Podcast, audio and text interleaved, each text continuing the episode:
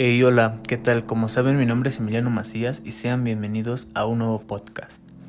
Ok, el día de hoy estaremos hablando sobre la construcción del nuevo aeropuerto Felipe Ángeles. Y pues les voy a platicar un poquito sobre qué es este proyecto.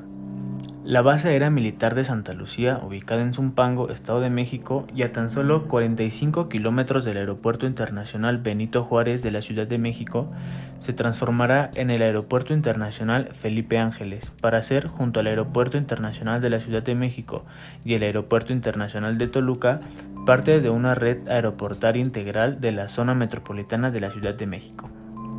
Ok, pues este proyecto tiene muchísimas ventajas y desventajas. Las principales ventajas solo son cinco. La primera es de que el nuevo aeropuerto internacional será un centro de conexión internacional.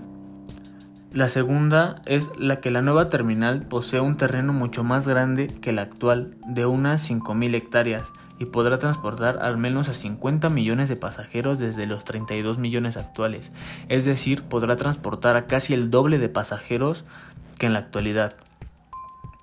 La tercera es que cuenta con un financiamiento del 69% y un avance de la obra del 32%, según sus constructores.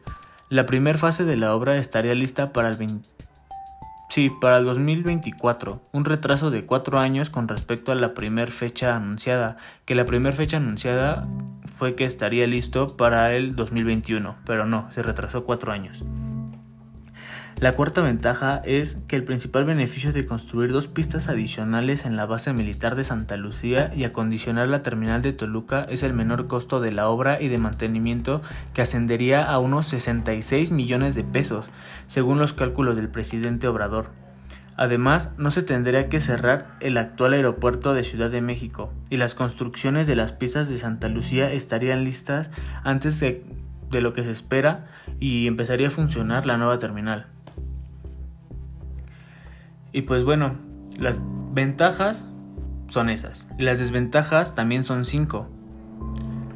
Y pues la principal desventaja que han arrojado los estudios de incremento en 54% del costo de construcción de la nueva terminal a 285 mil millones de pesos. El gobierno saliente ha defendido el incremento por la devaluación del peso, pero sostiene que el costo en dólares no ha variado. A pesar de haberse promocionado como uno de los aeródromos más sustentables del planeta, su impacto ambiental ha sido denunciado por varias organizaciones. Además, la explotación de las minas adyacentes de tesontle y basalto o rocas volcánicas usadas en la construcción del nuevo aeropuerto podrían afectar a los cimientos de viviendas aledañas y han alterado el, el milenario paisaje del Valle de México, donde se sienta la zona arqueológica de Teotihuacán.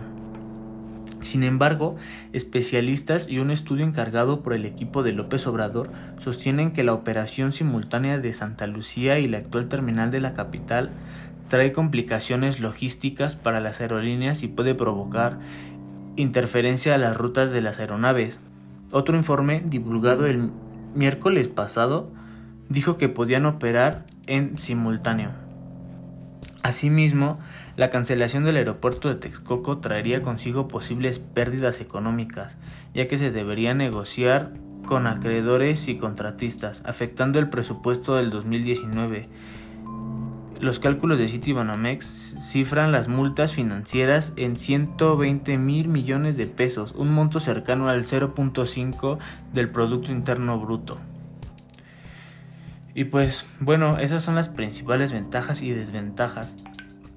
Ahora, en mi opinión, digo que pues está bien que, que se construya este aeropuerto, ¿no? Porque así es una red muchísimo más grande de transporte para el país.